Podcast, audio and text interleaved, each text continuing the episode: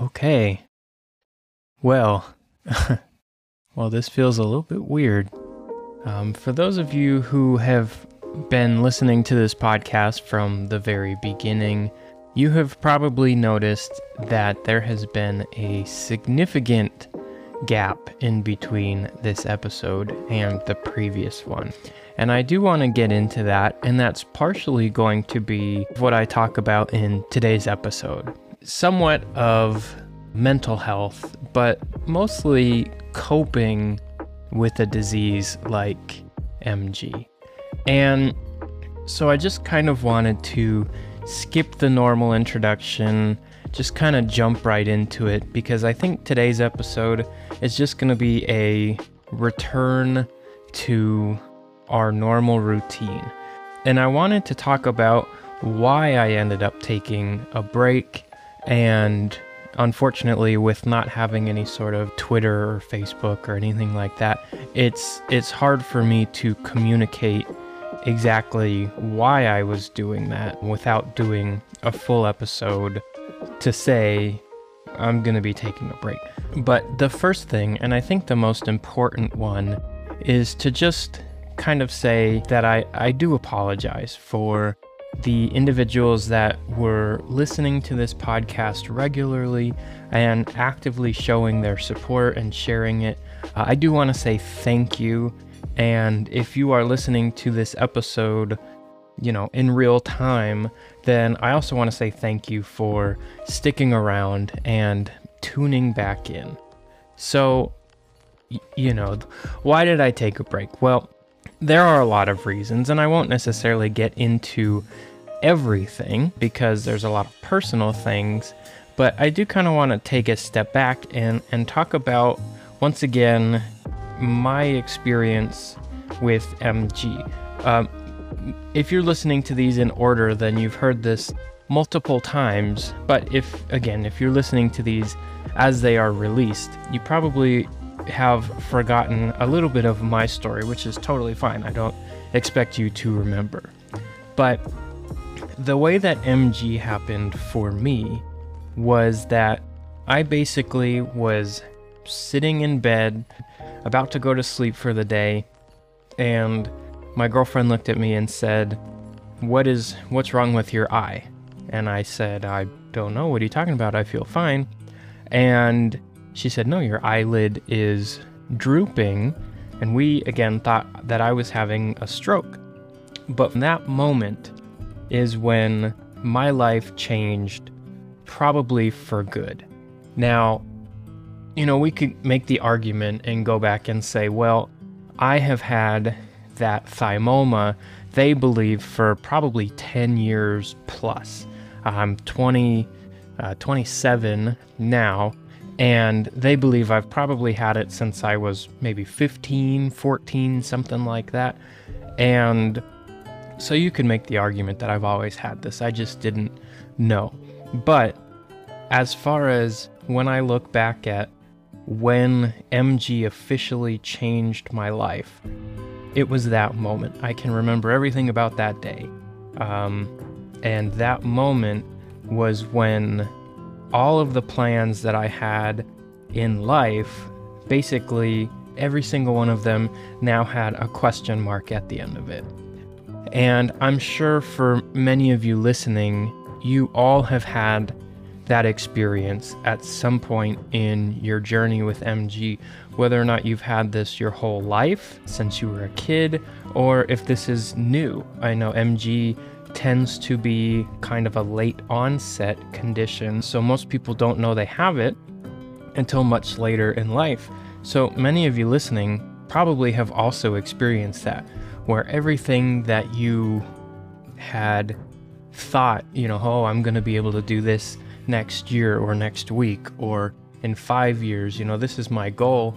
Now all of a sudden, you're not sure if you're going to be able to do it anymore. And that is kind of a scary thought. And that is essentially the main reason why I ended up having to take a break. Because for me, coping with something means being able to kind of fully wrap my head around everything and get really involved in things. And in the process of doing so, I created this podcast.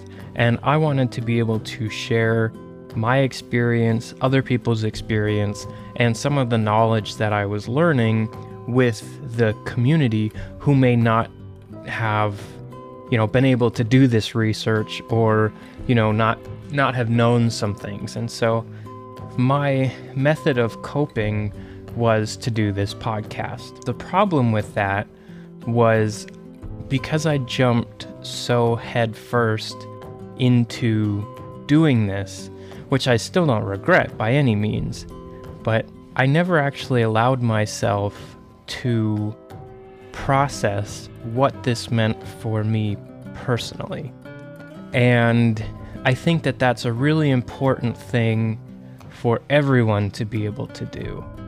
To be able to take a step back, to process, is extremely important. And I never actually allowed myself to do that. So while I was using the podcast to cope, I wasn't doing it in a healthy way because I was actually distracting myself from actually processing it and accepting it and and really thinking about it for myself. So this time that I've taken off has really been beneficial for me to kind of get all the anger out, to get all of the sadness and the confusion and everything. It, you know, I, I basically have had time to kind of accept that there are going to be changes to my life. And now that I've had this time, I feel that I'm more comfortable with being able to talk about my experience and talk about this condition, which again, for me, it seems like it's going to be, well, obviously it's lifelong, but its its effects on my body are are clearly going to be around for quite some time. And some people go into remission, and that's fantastic. As of right now, it doesn't appear that that at least the symptoms that I'm experiencing have any indication that they're going to go away anytime soon. So again, that that time to process I think is extremely important. And so as we kind of ease back into the routine of this podcast, I think it's important to to kind of take a step back I, and I'm saying this to you as a listener, whether you have MG or a family member or a friend or a coworker or whoever, whether, you know, take a step back and think about what it actually means for you and whether or not you have been able to actually process what that means and and kind of uh, think about your means of coping with it. And so today's episode is going to be a little bit about coping mechanisms and what are healthy ways of doing that and what are unhealthy ways of doing that. So, first of all, I think it's important to understand what a coping mechanism actually is. And in in the world of I guess therapy and, you know, kind of mental health.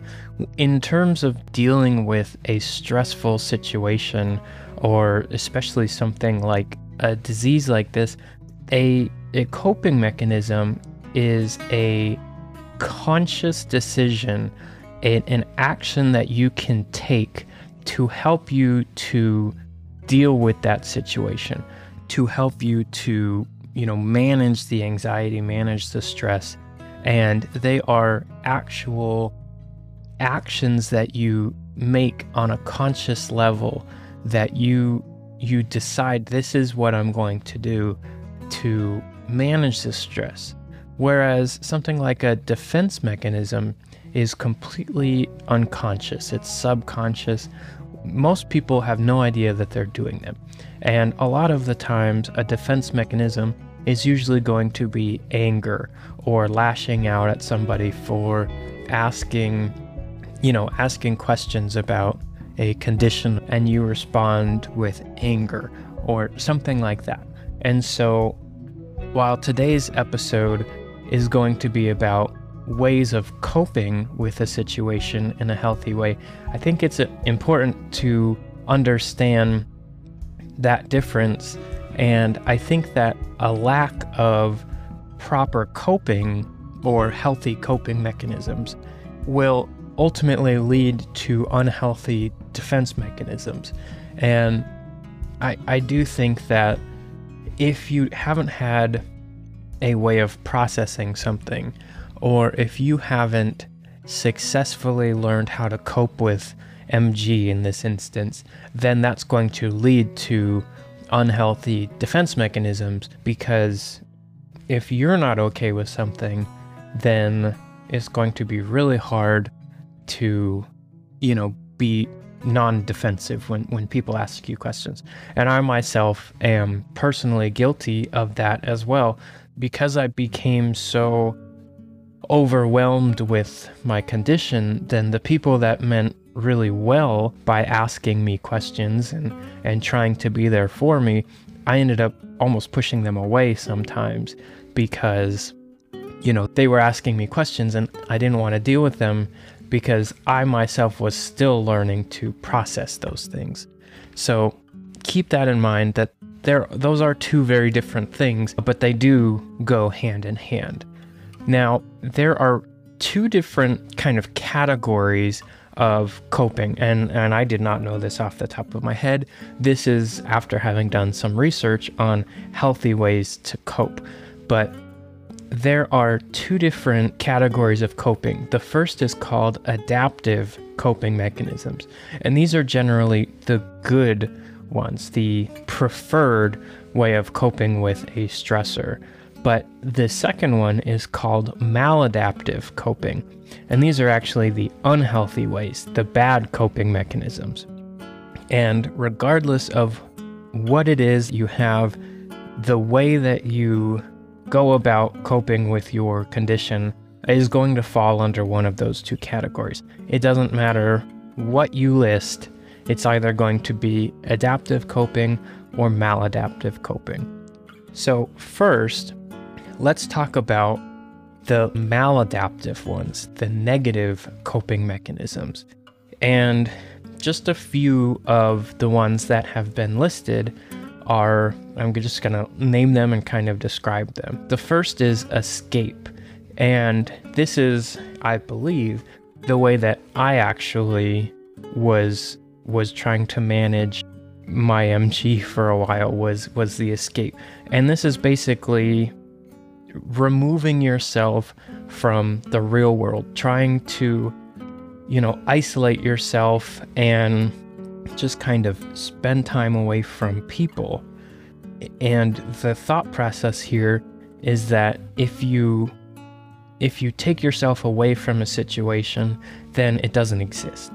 And this way of kind of being in solitary isolation, you can still do beneficial things, but it's important to understand that being around other people is incredibly productive and it can help you manage all stress. It can help you, you know, almost get through any situation.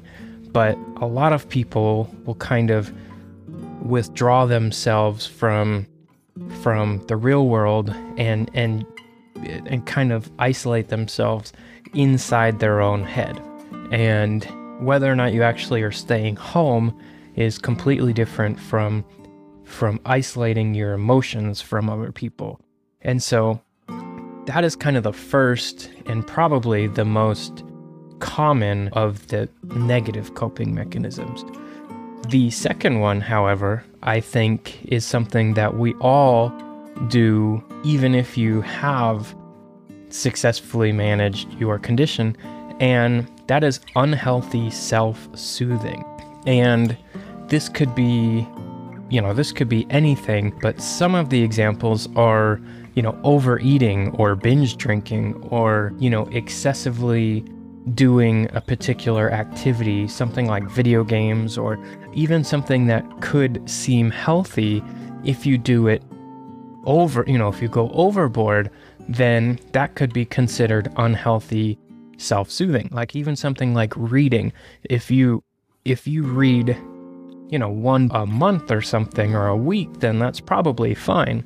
But if you normally were reading a book a month and then when you got sick, now all of a sudden you're reading 10 books a month or, you know, a book every other day, then that could be an example of of a negative form of coping, which it doesn't seem like that, you know, something like reading. But if you were to say overeating or, or especially drinking or something like that, then that's going to be considered an unhealthy addiction. And if that addiction turns into a habit that you're using to cope with a condition like this, then it could be something that you are you are using as a coping mechanism that may not actually be all that healthy. Now, the next one is kind of along the same lines, but much more severe, and that is called numbing. And this is again kind of similar, but but basically what's happening here is you're using a particular behavior to actually drown out the thoughts that you're having about the condition. So, again, while unhealthy self soothing is kind of doing something healthy that turns into an unhealthy addiction, numbing is kind of something that completely depresses your emotions about this particular thing. And that tends to be, again, alcohol, even drugs, sometimes even something like junk food or something like that. It they can be ways of suppressing your emotions and literally trying to almost hide from what's actually going on. So again, those two things sound very similar, but they are actually quite different and one tends to be much more severe than the other. The other ones are compulsions and risk taking, and then finally self harm. Now, compulsions, risk taking, that kind of things, you know, those are pretty self explanatory. Things like gambling and, and drugs and stealing things and reckless driving, that kind of thing. Those are all things that, you know, obviously you basically have no longer a regard for your own life. So now you've started to kind of, you know, allow yourself to have these compulsive behaviors that that just maybe try to get you some adrenaline back in your life or something like that. And obviously those are very not not so good things to be doing, but they can obviously be extremely dangerous. And so if you are coping with something like MG with something that is also putting your life in danger, then clearly this is probably the category that you're going to fall into. Um, and the last one is self harm. And obviously, I don't need to explain that one too much. But if you are experiencing those types of behaviors, then most likely you probably are going to need to seek out some sort of professional help to help you because obviously the stress of this condition is just is just way too much and you need to learn the proper ways to cope with the condition. So again, those are kind of the unhealthy mechanisms that again are called the maladaptive. Basically ways of coping but not adapting to the condition. But like I said, there are there is a second category and coping in a bad way is obviously a bad thing, but coping in a good way is extremely beneficial. And the number one, and I repeat, the number one best way that you can cope with something is support. And this obviously means getting support from outside individuals, whether or not this is our friends and family, whether or not it's professional, but getting the help to help you process outside of your own head is a phenomenal way to deal with the condition. I myself have a phenomenal support system. Um, everybody I see checks in on me almost every time I see them. And for a while, I was kind of coping in the negative way and using that as a it was it was overwhelming to me. It was it was something that I was looking at as a negative. But once you've taken that time to process everything, that level of support uh, quickly becomes something that you realize is is invaluable. That having those people that are there thinking about you and checking on you, it's the best thing that you can have.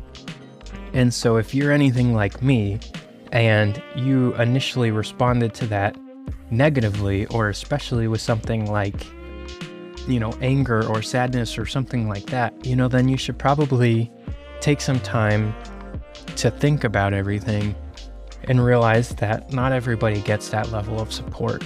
And and being able to talk to people that are not in your own can be a phenomenal way of coping, especially if it's professional help, something like that. The next, you know, most common way of coping with something is actually considered relaxation. And this could be anything from either meditation, which a lot of people will do, to things like stretch or even walking in nature or listening to your favorite music or even reading a really good book, something that you really enjoy to just kind of de stress. And again, I mentioned those two things kind of correlate with the whole unhealthy self soothing is there is a level of that relaxation that can become unhealthy if you become addicted to that one method. So it's important to kind of, you know, alternate the, the things that you're doing. It's okay to go out and listen or, or, you know, go out and walk around and go on a hike. But if you start to realize that you're encountering maybe a stressful day and you drop everything you're doing and now I have to go out or I have to hike or I have to go and and shelter myself in my car and listen to music, you know, then that could be considered unhealthy. But so it's okay to use those types of practices to help you get through something and to deal with the stress and to just kind of relax at the end of a day. But it's a, it's also important to realize when you might be doing too much of that or if it's starting to affect your day-to-day activities you know, going to work or, or something like that. So it's important to understand when you are going overboard with something like that.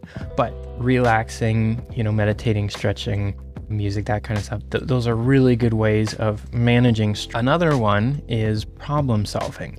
And this is basically allowing your brain to work through a problem and to to figure something out, giving your brain a purpose can can really help with coping. I know I, I it all made perfect sense to me because I started to crave learning when I got sick and I don't know why that was. But I, I started my brain went into hyperdrive to try to find something that it could latch on to and and you know to to learn something new and to solve a problem, to do this kind of stuff. Believe it or not, I, I got really into solving Rubik's Cubes recently. I'm not phenomenal at it by any means, but just the action of having a puzzle that your brain can really think, I, I think is really helpful. And, and learning something new, that kind of thing, really helps to give your brain something new to focus on. So I think that that's that's really a, a, good method that I personally found myself doing a lot of as well. The next one is actually humor. And in the article that I'm reading, which again I will link to down below, but it literally says making light of a stressful situation may help people maintain perspective and prevent it from becoming overwhelming. And this is, I think, absolutely true.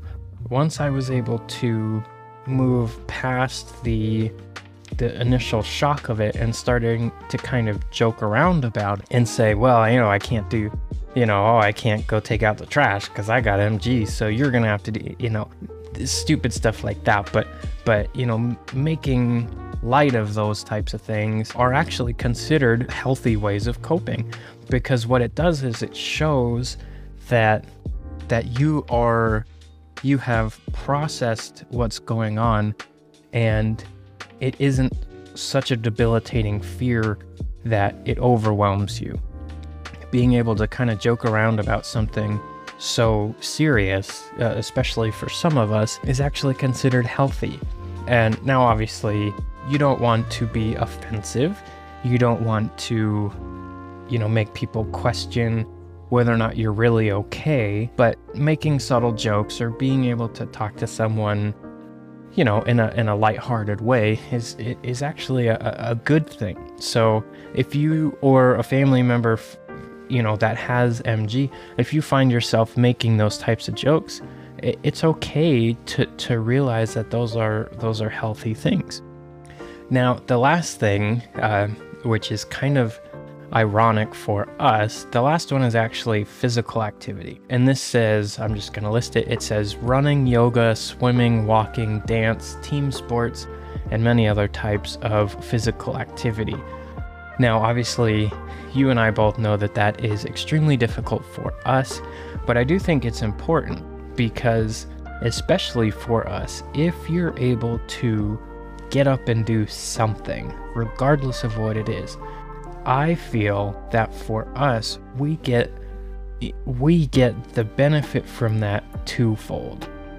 Because not only are you able to relieve some stress and and get your body back into shape but we get a second kind of layer of maybe dopamine because your brain has been so conditioned to realize that there are physical things that you will no longer be able to do that being able to check something off of your, your checklist, whether it be a hike you've always wanted to do or something like that, that gives us so much more of a dopamine reward that I think this is probably the best thing we can do. Now, obviously, we need to be safe. We can't just go out and say, Today I'm going to run a marathon, because that's not going to end very well for you. But understanding that activity can be a really good coping mechanism is is a really good thing for us because it's something that you can work towards and understand that that you're going to get even greater of a reward from from doing that as well. So that's kind of where I'm going to end off is I I wanted to to jump back in here and explain where I've been and hopefully you know you will understand that that these are all natural things that we've all gone through. And you know, again, I kind of was doing a lot of a lot of good and a lot of bad in terms of managing my own stress. But after I'd had that time, some of the negative things I was doing have quickly turned into some positive things. I've kind of accepted everything and I have started to do some of these more healthy things without even realizing it. And that switch, it it almost felt like, you know, someone f- turned on the lights and I went from the negative to the positive. And my brain started to seek out those things naturally. I started exercising again. I started joking about the condition. I started learning new things like the Rubik's Cube. I started doing, well, now I'm doing the podcast again, but you know, listening to some of my favorite songs and all sorts of stuff. Just just everything kind of came back into place.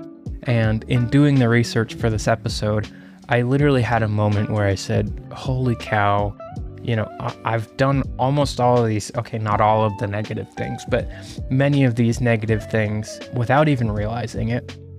And all of those things, after I had the time to to fully process. All of these things came back from the negative list to the positive list. And I think that that was an extremely eye opening thing for me as soon as I started to say, okay, I'm ready to do the podcast, let's do it about coping. And then I read the list of things, it, it's just, it's unbelievable. So, again, that's kind of just where I'm going to end off today. I let's see where I left off. I was doing episodes on Tuesdays. I'm going to see if I can get back into that routine of doing once a week. We'll see. I don't want to I don't want to overwhelm myself with anything. Just I do think I have a lot to update you with in terms of my own condition. I also know there are still quite a few of you that were interested in doing an interview and telling your story. I'm going to do my best to get those going and, you know, try to record a backlist of them. So, well, hopefully I'll have time for all that moving forward, but you know, I just wanted to jump in here, share this information with you, and my my homework for you is to think about what you do in you know any habits, any hobbies, any anything you might do and categorize them. Are they the adaptive coping, the good coping, or is it maladaptive? Is it a bad way of coping? and see if you can pick out the bad ones and figure out how you can turn those into good ones. If you're, let's say, for example, you're doing something that could be considered an unhealthy addiction, again, mm. not a negative thing that you could be doing like reading or journaling, but if you're doing too much of it, you know, think about think about whether or not is it relaxation or is it unhealthy self-soothing. So that is my homework for you. I have been doing that myself for the past few months. So now it's your turn. I just wanted to again say thank you all for sticking around. If you're listening to this multiple years down the road, you're probably like, what are you talking about? Um, but there has been quite some time. So, you know, thank you to everyone who has stuck around. And I will talk to you next time in the next episode.